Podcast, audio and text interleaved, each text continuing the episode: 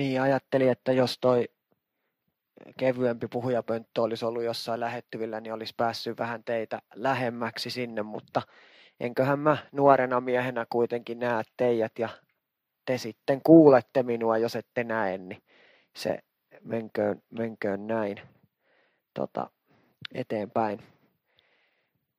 Mahtavaa olla täällä Raamattu sanoo, että missä kaksi tai kolme on koolla, siellä minä olen heidän keskellään. Se ei tarkoita sitä, että jos meitä on enemmän, niin Jumala ei olisi siellä. Mutta Jumala sanoo, että joukkoa on aika vaikea muodostaa, jos mä olen yksin. Toki silloinkin on aina neljä, kun on isä, poika ja pyhä henki, mutta silloin se on vaan hartauden harjoittamista kammiossa. Ja monet teistä ei tiedä sitä, mutta kaikkien mun elämän vaikeiden tilanteiden ja sellaisten tilanteiden kohdalla, jossa mä olen tarvinnut kammioa, niin missään mä en ole löytänyt sellaista kammioa kuin vapaa seurakunnan tilassa, missä ikinä me ollaan. Mä oon tullut tänne niin kuin aina pitämään sitä kammioa. Se ei ole ollut mun henkilökohtaista harjo, niin kuin hartauden harjoittamista, vaan silloin kun mä oikeasti niin kuin tarvinnut kosketusta Jumalaa, siis silleen, että mulla on ollut joku dilemma tai joku, että Jumala nyt tai ei koskaan, niin sit mä oon tullut aina tänne ja onneksi nuo pankkivirkailijat on ollut suopeita, kun mä oon välillä soittanut ylistysmusiikkiakin näistä ämyreistä ihan riittävästi, niin, tota, niin näillä mennään se, mitä mä ajattelin puhua tänään, niin se on elänyt tässä ihan viimeiselle metrille saakka. Ja tota, mä en nyt oikein tiedä, että mitä tästä nyt tänään tulee.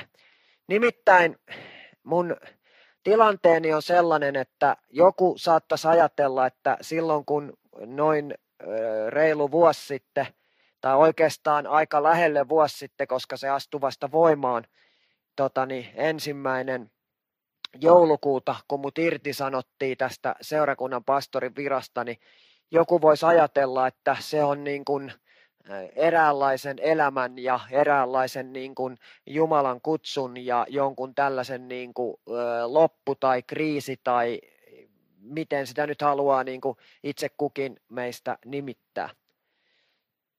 Mutta sen jälkeen mä oon ihan tietoisesti tehnyt sen valinnan, että mä en ole tyrkyttänyt itseäni tai en ole niin kuin sanonut, että mä voisin olla. Mä oon Ossilta saanut, siis Jääskeläisen Ossilta saanut luvan olla mukana Ukirukoilee työryhmässä, jossa mä oon aina ollut mukana sen ihan perustamisesta saakka. Ja tota, se on ollut mulle sellainen, missä mä oon aina tykännyt olla. Ja siihen mä oon niin kuin pyrkinyt nyt tämän jälkeen ihan tietoisesti pyrkinyt. On mulla muutamia muitakin tota, niin, toimia tässä seurakunnassa, mutta ne on enemmän sellaisia niin kuin käytännön toimia, jotka ei välttämättä liity tähän opettamisen niin kuin, jaloon virkaan, niin kuin Raamattu sanoo, vaan ne on enemmän semmoisia käytännön toimia, jotka nekin on jaloja virkoja, mutta ne on erillä tavalla jaloja. Ja tota, kun mä mietin sitä, että mitä mulle on tapahtunut tässä tämän vuoden aikana, niin mulle on tapahtunut aika paljon. Mutta yksi sellainen asia, joka mulle on tämän vuoden aikana tapahtunut, niin on ollut sellainen todella merkittävä asia, joka on muuttanut, e, e, jos kysytte Outilta, niin ei mua välttämättä ollenkaan vielä. Mutta mä olen aika alussa tässä matkalla – ja äh, mä en nyt puhu mistään hirveästä niin kuin mullistuksesta, ainakaan vielä. Mä en uskalla sanoa, että mä voisin vielä puhua mistään hirveästä mullistuksesta, mutta mä haluan sanoa teille, että silloin kun mä olin tässä töissä, tässä seurakunnassa, niin mä olin tosi etuoikeutettu. Saada palkkaa siitä, että tekee Jumalan valtakuntaa 24-7, eli 24 tuntia vuorokaudessa seitsemän päivää viikossa. Sehän on parasta, mitä niin kuin ihminen voi kuvitella. Ei se ole helpointa, se ei sitä ole, ja kaikkia meitä ei ole kutsuttu sitä tekemään onneksi, koska meillä on paljon muutakin. Jos kaikki olisi vain saarnamiehiä, niin kuka jakaisi viadiassa leipää? Se on se ikuisuuskysymys. Ja tota niin, kun mä oon ollut tässä seurakunnassa, niin oli sellaisia viikkoja, oli sellaisia hetkiä, jolloin mulla saattoi olla kolmekin sunnuntaita, että mulla oli Jumalan palvelus. Ja kukaan ei ehkä kritisoinut sitä niin kuin määrää, kukaan ei ehkä kritisoinut sitä ajatusta, että kun pappi on tässä, niin tietysti pappi nämä asiat hoitaa. Ja mäkään en osannut niin kuin millään tavalla niin kuin puuttua siihen tilanteeseen, tiedättekö? Mä vaan aina ajattelin, että koska ää, mulle tästä maksetaan ja, ja tota, niin jos mä en näitä asioita hoida, niin kukas näitä asioita hoitaa. Ja sen lisäksi, että mulla saattoi olla kolmekin sunnuntaita ää, pahimmassa tapauksessa – tota, niin, saarna ää, kuukaudessa, niin mulla oli joka keskiviikko ainakin velvollisuus tulla tänne, vaikka ei välttämättä ollut niin isoa vastuuta, niin oli sellainen moraalinen ja eettinen velvollisuus tulla tänne rukousiltaan. Ja se tarkoitti sitä, että kun sunnuntaina tässä samassa Jumalan palveluksessa tai samassa hetkessä sanoi aamen ja pani raamatun kannen ja ehkä nämä digitaaliset härvelitkin niin kiinni ja sammutti nauhoituksen tuolta tuota, saarna, saarnanauhoituksen, niin sen jälkeen piti jo suunnata katse siihen, että mitä ensi sunnuntaina. Ja se aiheutti mulle sellaisen hirveän suuren ää, tyhjiön, jota mä en tajunnut koska se poisti multa mun hartauselämän. Raamatusta tuli mulle ja koko tästä Jumala jutusta tuli mulle työtä. Ja mitä mulle tapahtui sen, ää, totani, sen ainakin loppuvaiheen aikana, niin mulle tapahtui niin, että Jumalasta oli tullut mulle työkaveri. Jumalasta oli tullut mulle työkaveri, jolta mä niin kuin, vähän niin kuin tota niin, ennen muinoin niin menin ja lypsyjakkaralle istuin ja laitoin sen maidon siihen niin kuin maitokiulun siihen alle ja rupesin lypsämään. Ja raamattu oli tämä lehmä, josta mä yritin lypsää sitä, niin kuin sitä maitoa. Ja raamatusta oli muodostunut mulle sellainen työkalupakki, josta mä niin kuin yritin löytää mahdollisimman hienoja ajatuksia. Ja lopulta ää, mä rupesin seuraamaan kaiken maailman juttuja, koska tietystihän mun piti ammentaa sitä jollakin tavalla. Ja kun ei pyörää voi koko ajan keksiä uudelleen, niin sitten piti ruveta niin kuin lukemaan sekä raamattua että hengellistä kirjallisuutta, ja sitä alkoi olemaan pää täynnä ja surisemaan. Ja lopulta ei enää niin kuin se oma hengellinen elämä, se oma hengellisyys ei enää päässyt menemään ihan hirveästi eteenpäin. Ja kun mä tämän tajusin, niin mä olin niin kiitollinen Jumalalle, että seurakunta ikään kuin työnsä mut syrjää. Koska multa kysyttiin yhdessä totani, työhaastattelussa, että tota, niin, niin kuin mä sanoin, että, että mulla oli asiat ihan hyvin seurakunnassa – mutta mut irtisanottiin, koska se on se virallinen lausunto, mikä on tehty niin tuotannollis-taloudellisista syistä. Eli siitä syystä, että meillä ei yksinkertaisesti ollut varaa pitää mua. Ei kaikki se, mitä mä tein, niin johtunut, tai siis mun irtisanominen johtunut siitä, että mä olisin tehnyt kaikki asiat väärin, vaan ehkä suurin syy oli se, että mä, mut irtisanottiin, koska meillä ei ollut varaa pitää mua tässä. Ja silloin mut kysyttiin siinä yhdessä työhaastattelussa, mä muistan vielä, mä olin Myllyn Prismassa, ja tota, niin mut kysyttiin, että olisitko sä lähtenyt seurakunnasta?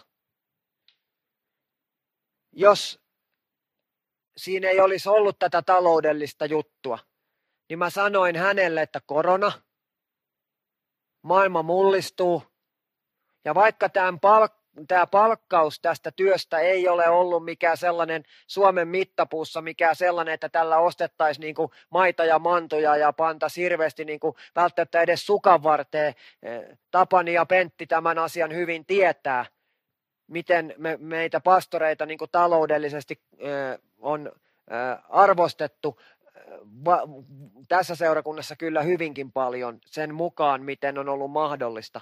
Niin mä sanoin sille haastattelijalle, että kuka nyt olisi työpaikastaan lähtenyt. Kuka olisi lähtenyt siitä toimeentulosta, kuka olisi äh, ottanut sen hypyn sinne tuntemattomaan. Mutta koska mut sysättiin, Jumala armollisesti sysäsi mut tästä pois tästä yhteydestä niin mä sain aloittaa sellaisen matkan, joka on kesken tällä hetkellä, todella kesken, mutta se on hyvä matka. Mä muistan viime syyskuussa, kun me oltiin käsittelemässä sitä, että mitä mulle tapahtuu, niin Hope-seurakunnan tota, pastori Sirkka Jortikka, joka on läntisen alueen toinen alueyhdyshenkilö ja vastaa tästä Varsinais-Suomen alueesta, kun läntinen alue kattaa Satakunnan ja Varsinais-Suomen, niin hän soitti mulle ja kysyi, että mitä kuuluu ja miten seurakunnalla menee. Ja mä kerroin hänelle, että mun irtisanominen on hyvin todennäköistä. Mä tiesin se jo silloin, yli vuosi sitten syyskuussa. Ja sitten Sirkka sanoi mulle, että voi, hän on hyvin pahoillaan tästä tilanteesta, niin mä sanoin Sirkalle ehkä sellaisella niin kuin vähän mm, niin kuin naivilla tavalla, kun mä en oikein tiennyt, että mitä tämä kaikki tulee olemaan, niin mä sitten sanoin sille Sirkalle, mä en ehkä ollut niin uskohengessä silloin, mutta mä sanoin sille Sirkalle näin, että, että Tämä on kuule hyvä juttu. Kun Suomen valtio ei päästä mun ikäisiä enää eläkkeelle tulevaisuudessa, vaan sit kun mä oon saarnannut viimeisen saarnan, niin mut kannetaan vaan siihen kirkkomaahan ja pudotetaan kuoppaa ja pidetään hautajaiset siihen perään. Koska eläkettä ei niin kuin myönnetä, niin on hyvä, että mä olen käynyt tekemässä jotain muuta siinä välillä. Ja ystävät rakkaat, se on ollut mulle tosi tärkeä aika. Se on ollut äärimmäisen tärkeä aika, että mä olen saanut nähdä vähän kauempaa sitä, mitä Jumala on. En tarkoita sitä, että mä olisin ollut Jumalasta kauempana, vaan siis tästä seurakunnan ihan kovasta ytimestä olla siellä vähän laidalla ja miettiä sitä, että mitä Jumala minulta haluaa. Ja ennen kaikkea sitä, mitä mä haluan Jumalalta.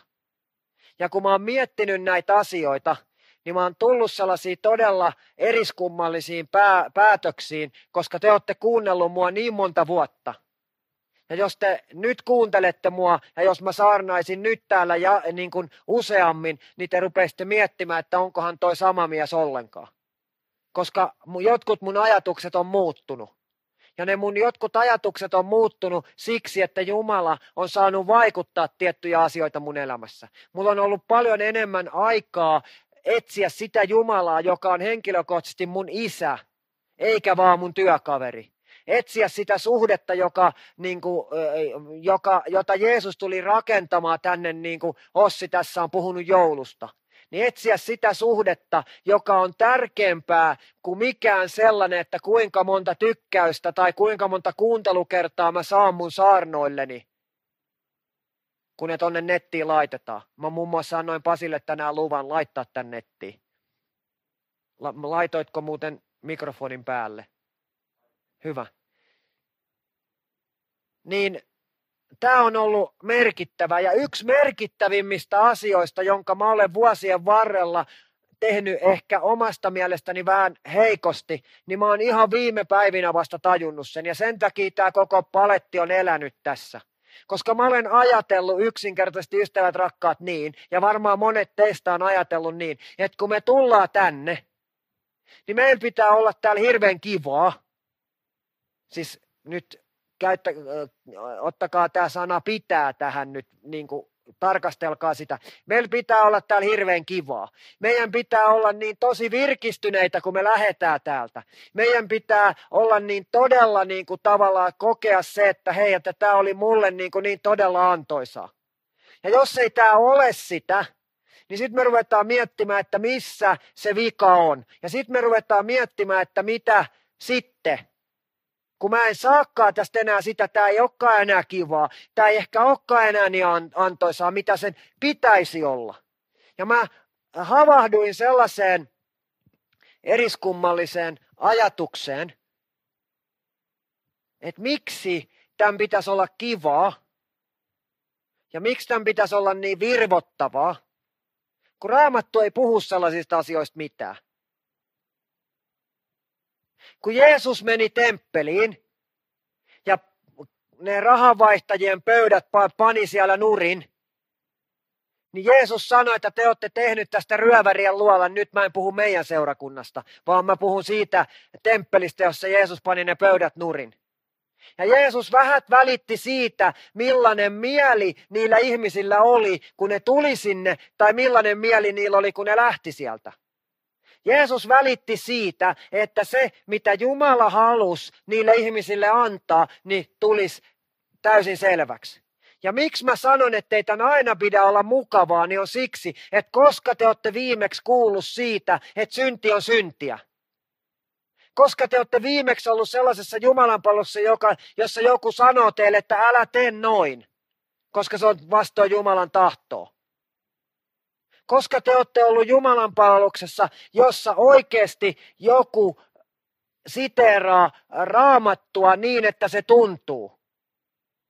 Mä kuuntelin Mehis Metsalan äh, totani, ton, äh, opetuksen, kun mä en ole koronan takia tänne päässyt nyt kolmeen sunnuntaihin tulemaan ja Veijo ei saanut nauhoittaa, niin, tota, niin mä kuuntelin sen Mehiksen ja mä sanoin Mehikselle, että sä puhuit asiaa. Meillä on hyviä saarnoja meidän seurakunnassa, mutta kun me puhutaan Jumalan valtakunnasta, ei vaan meidän seurakunnasta, vaan Jumalan valtakunnasta, joka ilmenee näiden seurakuntien kautta, niin mä olen huolissani yhdestä asiasta. Siitä, että meidän saarnat on lyhentynyt. Niiden pitää kestää vaan se seitsemän minuuttia, jotta ihmiset jaksaa kuunnella. Ja sitten ylistys on pidentynyt niin kuin puoleen tuntiin, koska ihmiset janoaa vaan kokemuksia. Jos te katsotte vaikka jotakin TV-mainosta, jossa puhutaan esimerkiksi äänikirjoista, niin ihmiset kuuntelee tänä päivänä äänikirjoja vaan ainoastaan sen tähden, että äänikirjeen kuunteleminen on helpompaa kuin voi tiskata ja ään, kuunnella äänikirjoja. Mutta se, että ihmiset syventyis lukemaan niitä kirjoja, itse mietiskelemään, niin johtaa siihen, että yhä harvemmat meistä syventyy mietiskelemään tätä kirjaa. Kurt Äijäläinen, mä uskallan sanoa tämän, koska tämä on ollut ihan julkisessa levityksessä helluntaiseurakunnan kotisivuilla, sitä blogia ei siellä enää ole, mutta se on siellä ollut. Niin Kurt Äijäläinen on puhunut tämmöisestä kierrätetystä kristillisyydestä. Hän on puhunut siitä, miten me luetaan jonkun vaikka totani, Joyce Meyerin tai Hannu Vuorisen tai jonkun muun ajatuksia ja sitten meillä syttyy lamppu pim.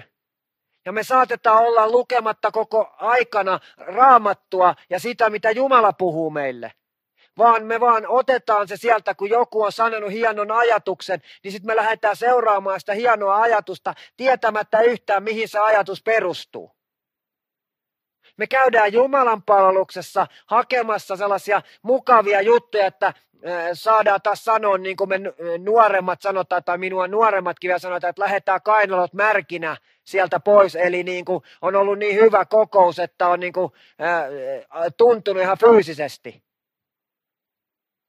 Koska me halutaan sellaisia kokemuksia, jotka vaan koko ajan niin kuin ruokkii meillä sitä, kuinka kivaa on olla Jumalan seuraaja. Mutta me unohdetaan se, että Jumalassa on se toinenkin puoli, se puoli, joka haluaa, että me otetaan tämä juttu vakavasti. Ja me usein sanotaan jollekin, kun me, joku tulee kysymään meiltä, että hei kuule, että kun aamurukous, niin mitä sen aamurukouksen kanssa tehdään? Niin me usein sanotaan sille henkilölle, no ei se nyt ole justiinsa niin. Että teet sen niin kuin vähän silleen, kun susta tuntuu. Mä oon kokenut tämän vuoden aikana, jonka mä oon ollut tästä yhteisöstä niin kuin sivummalla, enkä enää niin keskipistessä, niin mä oon kokenut, että Jumala on sanonut mulle, että mitä mä haluan hänestä. Mutta samalla Jumala on kysynyt multa, että olenko mä valmis ottamaan se koko paketin, joka sanoo, että kun te pyydätte mitä tahansa minulta, niin, kuin, niin sen te saatte, jos, kun Jeesus sanoi, että mitä tahansa te anotte minun nimessäni isältä, niin hän antaa sen teille. Mutta sitten kun Raamattu sanoi, että jos sun oikea kätesi viettelee sut, niin hakkaa se pois. Niin Jumala on sanonut, että lukekaa kokonaisvaltaisesti, lue Ossi kokonaisvaltaisesti tätä juttua. Miksi?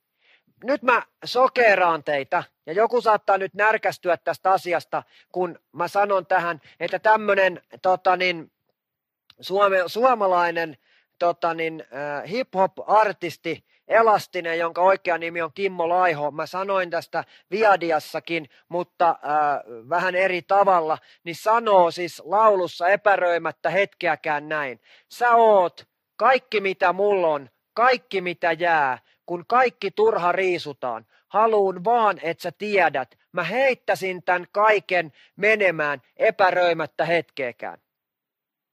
Ja tämä mä sanoin silloin, kun mä puhuin tästä, niin mä sanoin, että tällainen on meidän Jumala. Että me voidaan luottaa häneen näin paljon.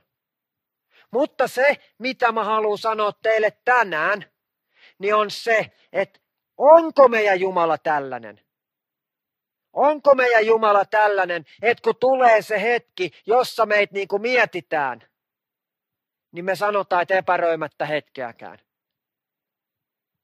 Kun sä mietit omaa elämääsi, kun sä mietit sitä hetkeä, jossa sä oot tällä hetkellä valmistautumassa jouluun, niin onko tämä joulun sanoma sellainen, että sä voit sanoa siihen, että epäröimättä hetkeäkään?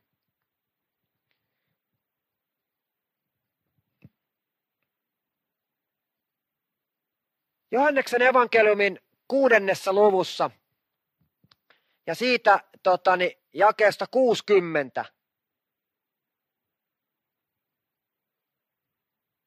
Niin sanotaan näin. Johanneksen evankeliumia kuudes luku ja jae 60.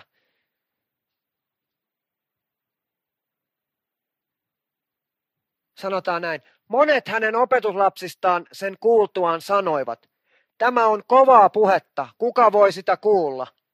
Mutta kun Jeesus sisimmässään tiesi, että hänen opetuslapsensa sitä nurisivat, hän sanoi heille, loukkasiko tämä teitä? Mitä sitten, jos näette ihmisen pojan nousevan sinne, missä hän oli ennen?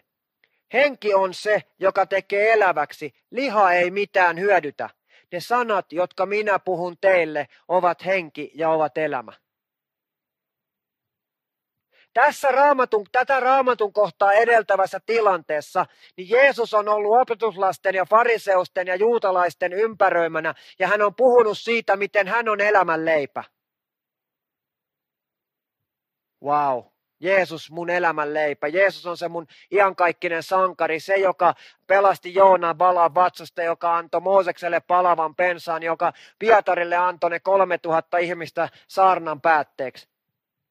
Eks niin? Hän muistutti siis siitä, miten vanhassa testamentissa israelilaiset olivat syöneet mannaa. Ja nyt tämä manna ää, ja elämänleipä, niin ne pannaan niin kuin samalle viivalle ja niitä verrataan keskenään. Jakeesta 48 sanotaan näin, siis sama luku, kuudes luku ja jae 48. Minä olen elämän leipä. Teidän isänne söivät mannaa erämaassa ja kuolivat. Tämä on se leipä, joka tulee alas taivaasta, ettei se, joka sitä syö, kuolisi. Minä olen elämän leipä, joka on tullut alas taivaasta. Jos joku syö tätä leipää, hän elää iankaikkisesti. Leipä, jonka minä annan, on lihani, jonka minä annan maailman elämän edestä. Tässä tilanteessa Jeesus on siis juutalaisten omien opetuslastensa, jotka myös olivat juutalaisia ja, ja, ja tota, niin hengellisten johtajien ää, ympäröimiä. Ja jälleen kerran nämä hengelliset johtajat haastaa Jeesusta tässä tilanteessa. Ne säännöllisesti kävi Jeesuksen kimppuun, niin kuin me raamatusta ja evankeliumeista saadaan lukea. Ja ne halus Jeesusta koko ajan, eh, Jeesukselta jonkun todistuksen siitä, että hän olisi enemmän kuin Mooses ja Abraham ja tota, niin, niin Elia ja Elisa ja niin edelleen. Ja, ja Jeremia ja Jesaja, eli vanhan testamentin profeetat. Hän, he halusivat koko ajan niin kuin, haastaa Jeesusta, että todista, näytä meille. Ja kuinka usein, kun mä kohtaan jonkun ei-uskovan ihmisen, niin ne haluaa haastaa mua sieltä, näytä mulle. Näytä mulle, että Jeesus on jotain suurempaa. Tässä ei ole mitään erikoista, ainoastaan vaan se, että ne oli Jeesuksen ajan tota niin, hengellisiä johtajia, joilla oli tietoa raamatusta. Ei tietoa Jeesuksesta, koska Jeesusta ei ollut kirjoitettu vielä raamattu, mutta heillä oli vanha testamentti ja muun muassa tämä Jesaja, joka puhuu niistä Jeesuksen tulemuksista. Kuten mä sanoin, niin Jeesus viittaa tässä raamatun kohdassa jakeessa 48 eteenpäin mannaan, jota Jumala oli antanut heidän esi-isilleen erämaassa Mooseksen aikana. Ja tämä leipä oli fyysistä ja väliaikaista.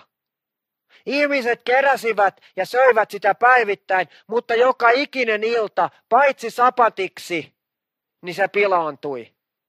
Näin heidän piti kerätä mannaa päivittäin uudelleen ja uudelleen. Ja tällä Jumala halusi osoittaa, me myöhemmin tullaan siihen pointti, halusi osoittaa sitä, että maalliset asiat eivät kestä iankaikkisesti. Maallisilla asioilla on alkupiste ja loppupiste. Paitsi sama, sapatin aikana se kesti, koska sapattina ei saanut kerätä sitä mannaa. Jeesus, jotka me tiedetään, kun me pystytään lukemaan se täältä raamatun sanasta, katsomaan ristin läpi, niin me tiedetään, että Jeesus on suurempi kuin aikansa suurin ja vanhan testamentin suurin profeetta. Arvatkaa, kuka hän oli. Mooses. Raamattu sanoo, että Mooses oli suurin kaikista profeetoista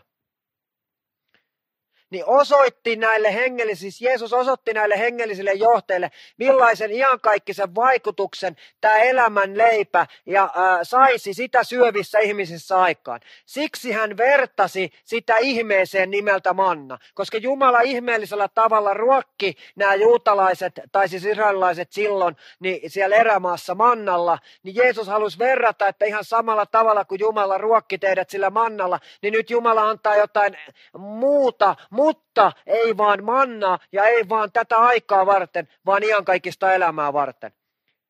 Hengelliset johtajat olivat päättäneet olla uskomatta tähän. Ja nyt mä taas viittaan tähän lauluun, joka saattaa ärsyttää joitakin, mutta mä sanon. Nimittäin hengelliset johtajat olivat päättäneet olla uskomatta, kun täällä laulussa sanotaan. Sä oot kaikki mitä mul on, kaikki mitä jää. Kun kaikki turha riisutaan, mä haluun vaan, että sä tiedät. Mä heittäisin tämän kaiken menemään epäröimättä hetkeäkään. Ja hengelliset johtajat ei halunnut elää näin. Ne halus koko ajan elää niiden omien perimmäissäädösten, niiden juttujen alla, joilla ne pysty myös kahlitsemaan sitä rahvasta tavallisia juutalaisia. He pelkäsivät, että heille tapahtuu jotain todella outoa, jos he päättäisivät uskoa Jeesukseen jopa silloinkin, kun kaikki muu, eli se turha riisutaan heiltä pois. He pelkäsivät, että mitä tapahtuu, jos mä antaudun Jeesukselle. He pelkäsivät sitä, että jos mä nyt annan koko elämäni Jeesuksen käsiin, niin mä joudun hyväksymään sen, että mä oon syntinen ja synti johtaa kuolemaan, mutta mä myös saan ihan kaikki sen elämän. Ja he pelkäs sitä, että jotain muutosta heidän elämässään alkaisi tapahtua. Ja he ei uskaltanut luottaa Jeesuksen ja siksi he hyökkäsi Jeesusta vastaan. Jeesus siis kertoi näille uskonnollisille johtajille, paikalla olleille juutalaisille omille opetuslapsille olevansa tämä elämänleipä. No mitä tämä elämänleipä sitten tarkoittaa? Se tarkoittaa kahta asiaa, kun me ollaan yhtä Jeesuksen kanssa. Se tarkoittaa sitä, että me uskotaan hänen kuolemaansa ja ylösnousemuksensa. Sitä se tarkoittaa. Elämän leipä tarkoittaa sitä, että me uskotaan Jeesuksen kuolemaan ja ylösnousemukseen. Mutta samalla se tarkoittaa sitä, että me antaudutaan elämään, jossa me luovutetaan kaikki pyhän hengen johdettavaksi. Ja nyt tämä ei tarkoita sitä, että meistä tulisi hihuleita, vaan tämä tarkoittaa sitä, että kun, pyhä, kun Jeesus sanoi, että mä annan teille toisen puolustajan, ja sitten hän sanoi, joka johtaa teidät kaikkeen totuuteen – niin me antaudutaan sille, että se kaikki totuus, jota Raamattu haluaa meille tuoda, niin se tulisi meitä kohti. Ja me oltaisiin sen totuuden niin kuin edessä vastaanottavaisia. No miksi meidän tulisi antautua pyhän hengen johtoon? No yksinkertaisesti siksi, että ilman pyhän hengen työtä meidän elämässä, niin me ei voida elää meidän uutta elämää. Siis kukaan ei voi olla uskossa ilman sitä, että pyhä henki saa tehdä työtä meissä. Mä olin, opetus, äh, mä olin siis lähetystyössä operaatiomobilisaatiossa ja meillä oli siellä laivalla laivapastorina sellainen Jack Hawkins-niminen mies. Ja hänen edesmynnyt vaimonsa Ester oli siellä myös hänen kanssaan. Ja sitten mä keskustelin Jack Hawkinsin kanssa ää, monista asioista. Mä olin silloin just valmistunut vapaakirkon ää, papiksi ja lähtenyt sinne maailman toiselle puolelle vallottamaan kaikkia aboriginaaleja kansoja ja leikkimään niin kuin kovaa lähetyssaarnaa, ja, jonka mä tajusin, että musta ei kyllä koskaan ole siihen. Kiitos Jumalalle, että tajusin. Ei siis, että tulin takaisin eikä tarvi enää mennä, vaan tajusin, että mikä on mun paikkani valtakunnassa. Ei ainakaan se lähetystyö sillä kun esimerkiksi Markus ja Hanna sitä tekee. Niin Mä kysyin siltä Jackilta, että miten sä pidät sun jumalasuudetta yllä, mikä on se kaikkein tärkein asia. Niin Jack Hawkins sanoi, mä oon sanonut tämän ennenkin ja mä sanon tämän uudelleen. Jack Hawkins sanoi mulle, että ennen kuin hän sanoo huomenta Esterille omalle vaimolle, joka on hänelle maallisesti kaikkein rakkaita, mitä hänellä on, niin hän sanoo huomenta Jeesukselle.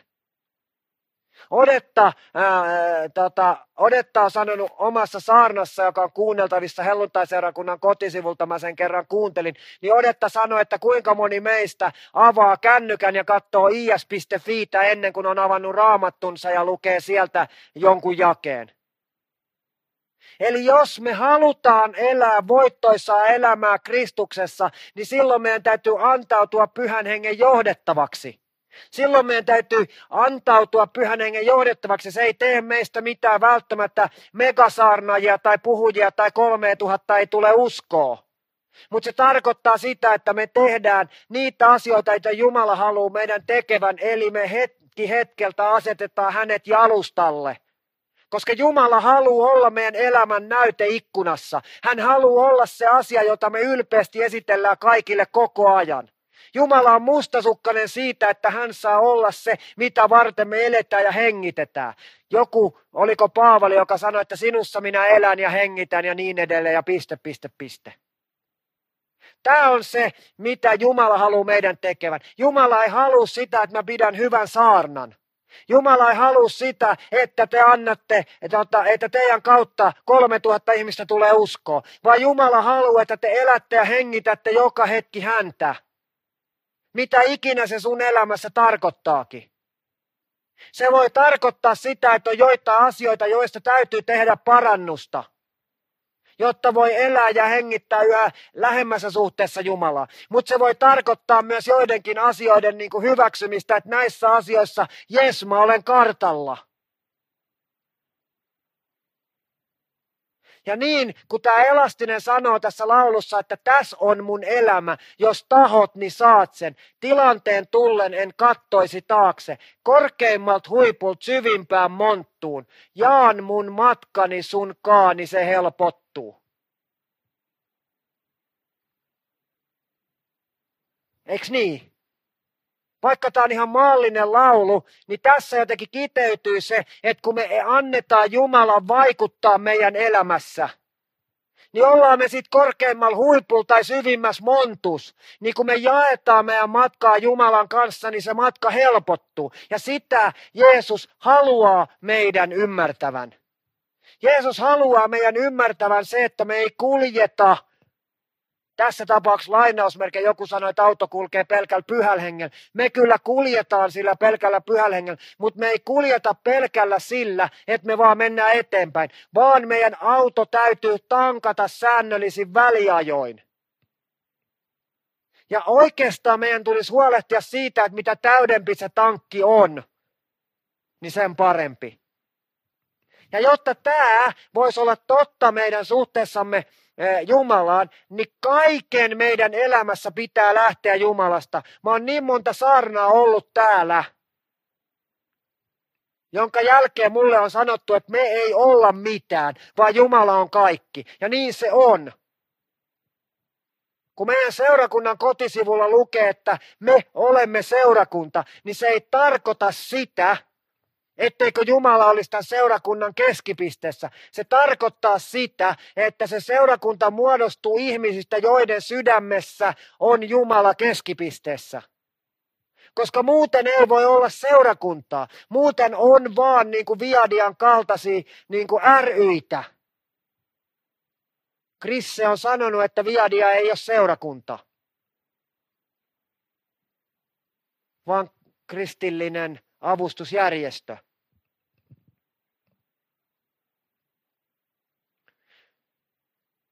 Johannes 6 ja 64, tämä kohta jatkuu näin. Mutta teissä on muutamia, jotka eivät usko. Sillä Jeesus tiesi alusta asti, ketkä ne olivat, jotka eivät uskoneet ja kuka oli kavaltava hänet. Hän sanoi, sen tähden olen sanonut teille, kuka, että kukaan ei voi tulla minun tyköni, ellei sitä anneta hänelle minun isältäni. Tämän tähden monet hänen opetuslapsistaan vetäytyivät pois, eivätkä enää vaeltaneet hänen kanssaan.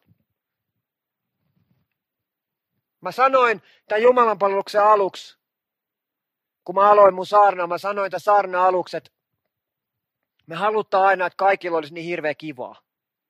Että kaikki, meille jäisi niin positiivinen mieli aina siitä, kun me ollaan täällä ja me oltaisiin niin virvottuneita ja niin tota, ää, täpinöissämme ja mentäisiin kotiin sille puolen metrin tota, niin, yläpystyä ja kaikki olisi niin kuin todella hyvin. Mutta mitä sitten, jos kaikki ei olekaan niin hyvin? Mitä näille ihmisille kävi? Kun Jeesus alkoi puhua kovia asioita, kun Jeesus alkoi ladella tosiasioita, niin jotkut eivät kestäneet sitä. Raamattu sanoo, että kun Jeesus palaa, kun Jumala tulee takaisin Jeesuksesta tänne, niin löytääkö hän enää ketään, jotka oikeasti haluaa seurata häntä? Ja mä oon todennut sen, että kestävää uskoa ei ole se, miltä meissä tuntuu vaan se, että me sanotaan joka aamu, nyt en lue mitään mantraa tässä, mutta me sanotaan joka aamu ensimmäiseksi, että hyvää huomenta Jeesus. Että Jeesuksesta tulee se ykkösasia meidän elämässä. Me ei selvitä tästä elämästä sillä, että me kuvitellaan tietävämme nämä asiat. Tai että me kuvitellaan, että Riis Hovels tietää nämä asiat. Koska Riis Hovelskaan ei tiedä niitä asioita, jos ei hän olisi henkilökohtaisesti kokenut ja ottanut selvää. Mä väitän, että kuka tahansa meistä tänä päivänä voi saada nimensä raamattuun. Ihan samalla tavalla kuin Pietari ja Mooseskin sai. Tai Hanna ja Debora.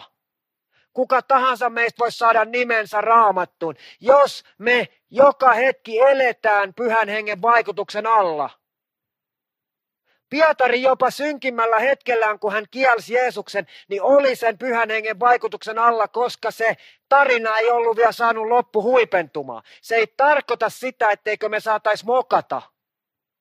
Mutta mitä Pietari teki? Hän tunnusti, että Jeesus nyt meni mäkeen. Nyt meni vihkoon, nyt meni sinne kuuluisa etelään, niin kuin englantilaiset sanoo. Ja miksi nämä ihmiset halus jättää Jeesuksen, niin siinä on kolme pointtia. Ensiksi, he ymmärsi, että Jeesus ei pelastaisi heitä fyysisesti Rooman vallan alta. Tämä oli se kaikkein tärkein. He kuvitteli, että Jeesus on sotasankari, joka tulee ja vetää heidät pois sieltä Rooman vallan alta ja sen jälkeen alkaa niin kuin juutalaisten hallintavalta. Toinen asia, he, hän ei allekirjoittanut näiden ihmisten itsekeskeisiä motiiveja. Jeesus ei tullut tekemään heille palvelusta, vaan heidän piti tehdä palvelusta Jeesukselle. Jeesus ei tullut sanomaan, että joo, mä nyt siunaan ton kaiken tekopyhyyden fariseukset, vaan Jeesus sanoi, että te kyykäärmeiden sikiöt, koska Jeesus puhui niille niin kuin niille piti puhua. Ei siksi, että hän halusi olla niille inhottava, vaan siksi, että ne oli inhottavia.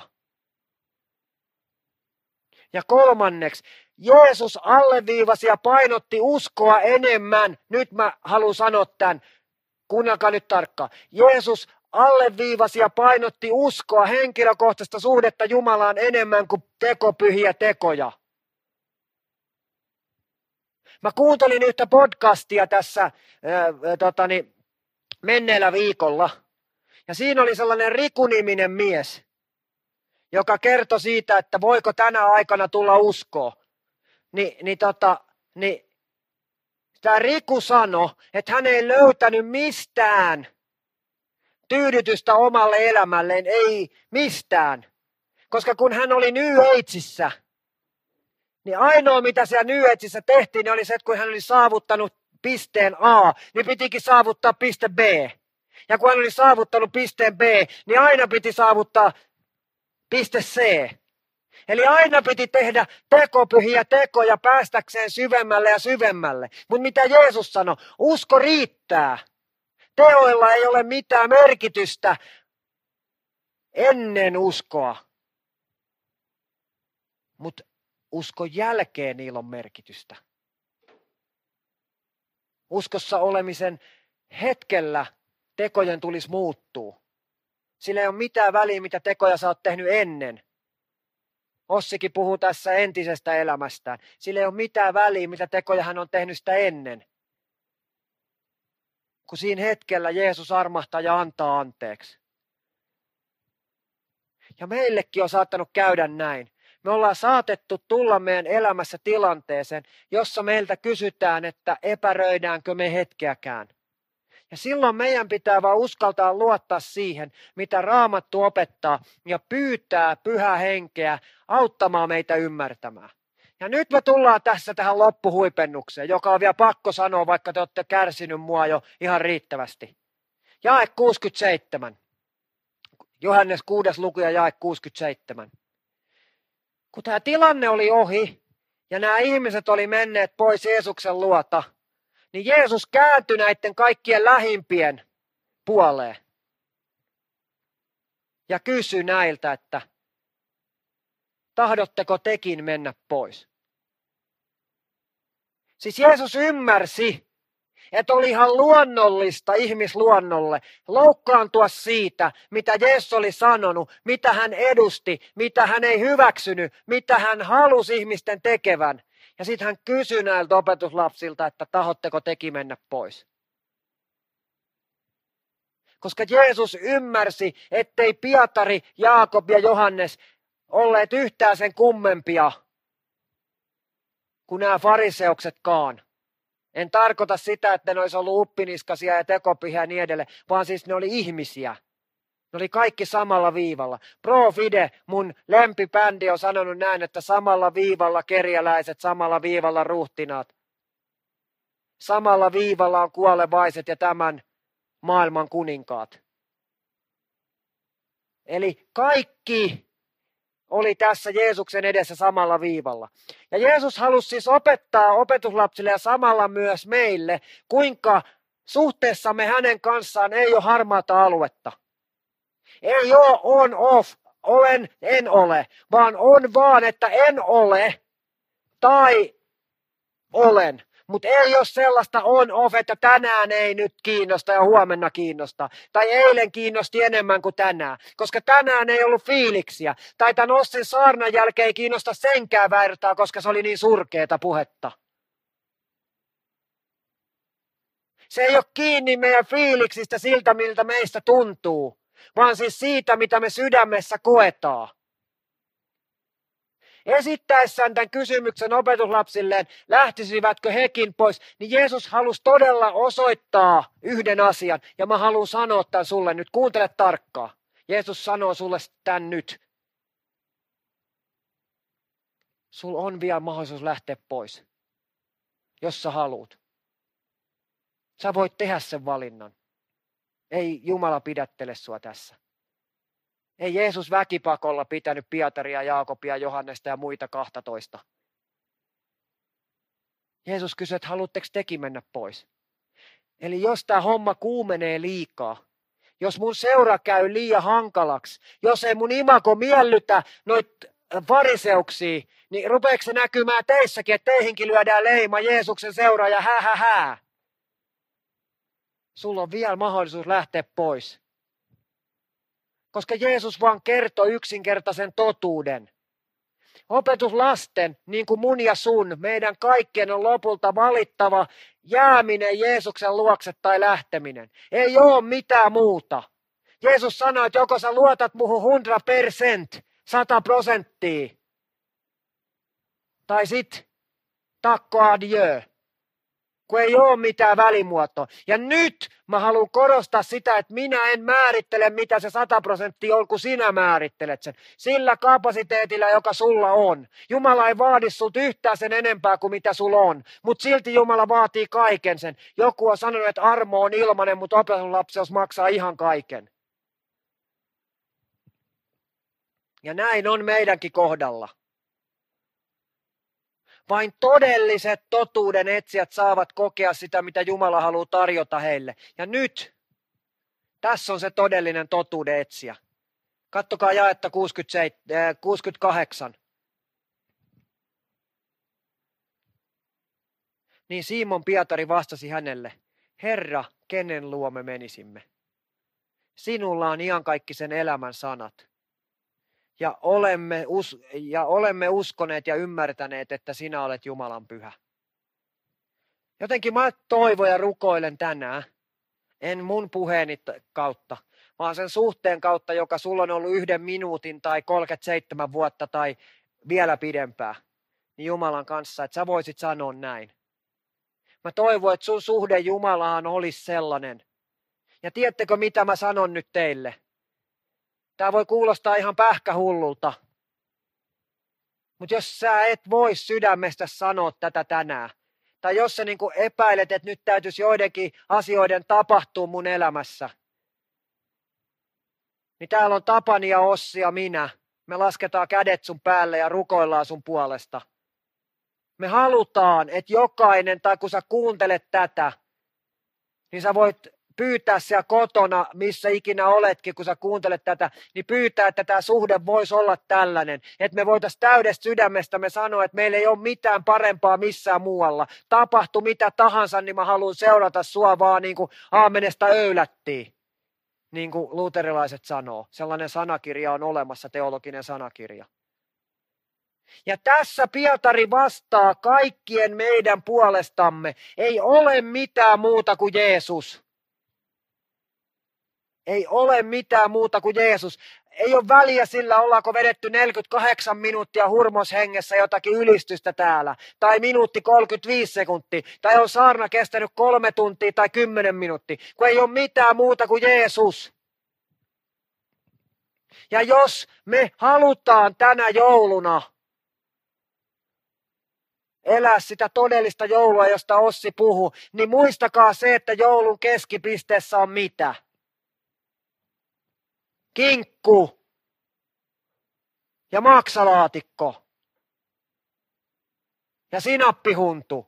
Ei, kun joulun keskipisteessä on Jeesus Kristus.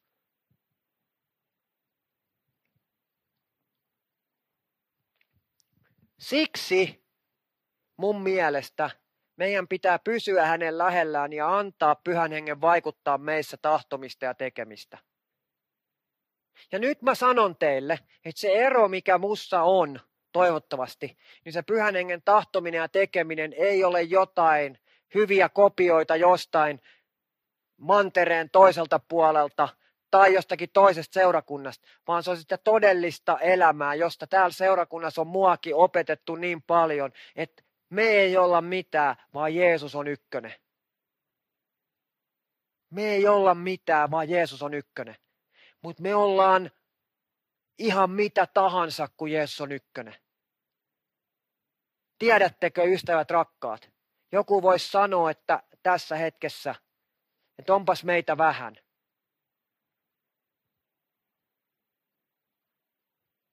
Mitä tapahtuu jakeessa 67?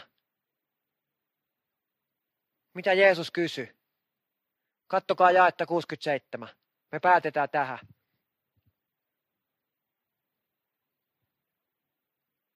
Kattokaa mikä lukumäärä siinä on. Ja kattokaa mitä Jeesus kysyi niiltä. Miettikää tätä nyt vähän. Tämä jae siis menee näin. Jeesus sanoi niille 12, tahdotteko tekin mennä pois? Meitä on vähän. Tässä huoneessa meitä ei ole kovin montaa. Eikä ole koskaan mun aikana ihan hirveän montaa ollutkaan.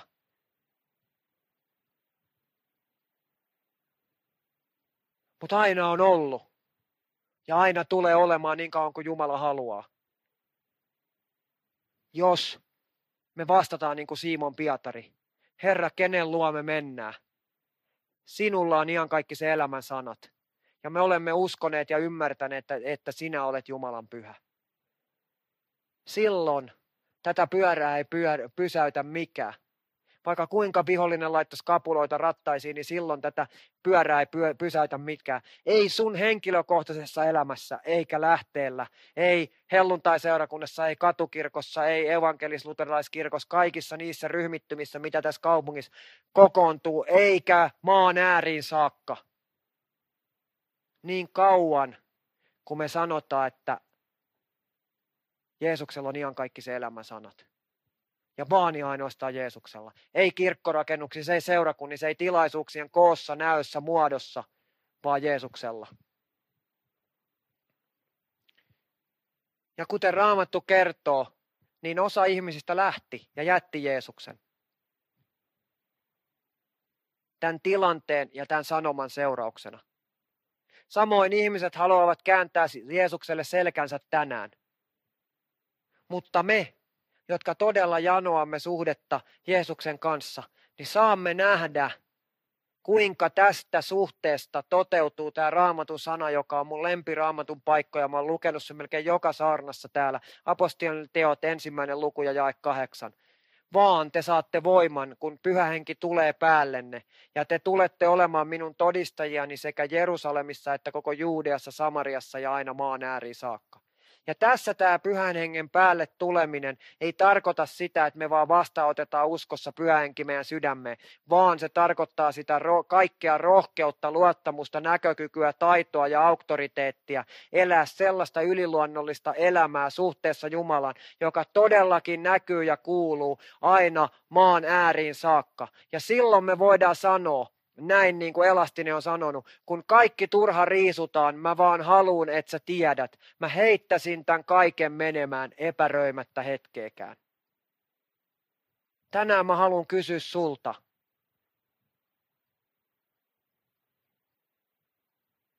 Kuinka suuri sun Jumalas on? Ja nyt mä en tarkoita sitä, että kuinka paljon sä uskot Jumalaa. Siis niin kuin, että kuinka vahva usko sulla on, vaan mä kysyn sitä, että kuinka suuri sun Jumala on. Onko Jumala kaikista suurin, vaikka sä et ehkä aina näe sitä suuruutta, niin onko Jumala kaiken yläpuolella? Onko Jumala se, joka voi voittaa kaikki sun elämässä tulevat risuaidat? Onko Jumala se, joka voi antaa sulle kaiken sen, mitä sä tarvitset siihen, että sä oot kerran perillä? Onko Jumala se, että kun sä kohtaat jonkun naapurin Niilon tai, ää, tai tota, niin, Maijan, niin sä voit kertoa heille, että Jeesus on iankaikkinen ja haluaa pelastaa juuri sinutkin. Onko Jumala niin suuri sun elämässä, että sä voit sanoa, että epäröimättä hetkeekään? Kiitos rakas taivaisa siitä, että mulla on ystäviä tässä, jotka on kantanut tätä seurakuntaa ja ollut osa tämän seurakunnan työtä nämä kaikki vuodet. Kiitos Jeesus siitä, että vaikka heille ei olisi sellaista nimettyä johtajuusvirkaa tässä seurakunnassa, niin ilman heitä Jeesus, me jouduttaisiin sanoa, että me epäröitäisiin monta hetkeä. Mutta kiitos Jeesus siitä, että sä sanot niin kuin ää, tota, sä sanot siinä raamatun kohdassa, että kun pyhä henki tulee teihin, apostolit 1.8, niin te tuutte olemaan mun todistajia. Ja tässä hetkessä mä Jeesus haluan jokaisen näiden ystävien, kaikkia, jotka kuulee tämän saarna ja kaikkia, jotka tämän seurakunnan porteista tai muiden seurakuntien porteista menee, niin saavan kosketuksen siitä hengestä, joka antaa heille sen voiman, että heissä tulee Jeesuksen todistajia. Jeesus, mä en voi tehdä tätä omassa voimassani. Kukaan meistä ei voi tehdä tätä omassa voimassa. Mutta sä et Jeesus halunnut, että me voittais. Vaan sä sanot, että sun voima riittää pisteeseen X ja siitä eteenpäin homman hoitaa isä. Anna isä meille se rohkeus, että me tänä jouluna voitais vaan polvistua sun seimen ääreen ja sanoa, että tässä lepää kuningas, jonka valtaa ei pysty kukistamaan kukaan ja, ja sanoa sille kuninkaalle, että hei, mä haluan seurata sua makso mitä makso. Mä haluan antaa ihan kaikkeni makso mitä makso. Kiitos Jeesus siitä, että tämä ei ollut tuomiota kenellekään, vaan Jeesus on rohkaisua siihen, että ollaan me tehty meidän elämässä millaisia virheitä tahansa, tai tehdään me niitä virheitä huomenna, koska me ollaan inhimillisiä ihmisiä, niin silloin kun me nöyrästi ja pyyteettömästi sinua Jeesus seurataan pyhässä hengessä, niin silloin kun kaikki turha riisutaan, niin sä jäät vaan Jeesus jäljelle. Ja sä et hylkää meitä. Sä rakastat meitä. Sä välität meistä. Ja silloin isä, kun muut kääntyy ja sanoo, että mä en usko tuohon humpuukin, niin meidän ei tarvi epäröidä hetkeäkään, vaan me voidaan sanoa, että kenen luo me mentäis, koska sinulla on ihan kaikki se elämän sanat. Ja me uskotaan ja tiedetään, että sä oot elävä Jumalan poika. Kiitos Jeesus siitä, että sä et pelastanut meitä, jotta me jouduttaisiin rämpimään tämä maailman loppuun saakka, vaan sä pelastit meidät, jotta meidän lamppu voisi loistaa isä niille, jotka vielä pimeydessä vaeltaa. Sinne kuoleman varjon maahan voisi tulla valkeus, jotta isä, ne ihmiset, niin kuin Raamattu sanoo, niin näkis meidän hyvät tekomme ja ylistäisi isää, joka on taivaassa. Kiitos Jeesus siitä, että sä vapautit mut tästä seurakunnasta. Ei siksi, että mulla oli huono olla täällä, vaan siksi, että mä sain nähdä, että mun suhteeni suhun oli kehittymässä väärää suuntaa. Jeesus, mä rukoilen, että jokainen meistä voisi tutkia sitä suhteensa suuntaa, jotta Jeesus, me voitaisiin korjata sitä.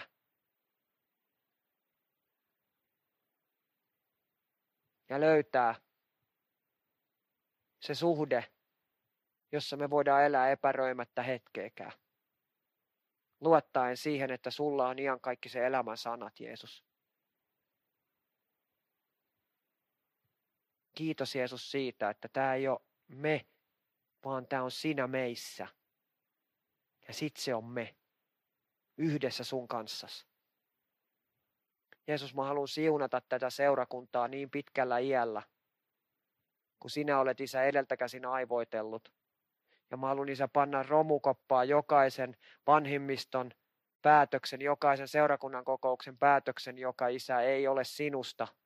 Ja nostaa isä esiin jokaisen sellaisen päätöksen, jonka isä sinä olet heidän sydämilleen laskenut. Ja mä haluan isä kuuluttaa uskoa näiden ihmisten ylle, että he saisivat isä vaan nähdä sen, kuinka isä toivottomuuden sijaan kuinka isä sinne ohdakkeiden keskelle isä kasvaa kauniita kukkia. Siunaa isä vanhimmistoa, siunaa isä heidän perheitään. Siunaa isä Viadiaa, Viadia hallitusta ja heidän perheitään. Siunaa isä kaikkea sitä työtä, mitä me tehdään isä sielujen voittamiseksi tässä kaupungissa. Epäröimättä hetkeäkään.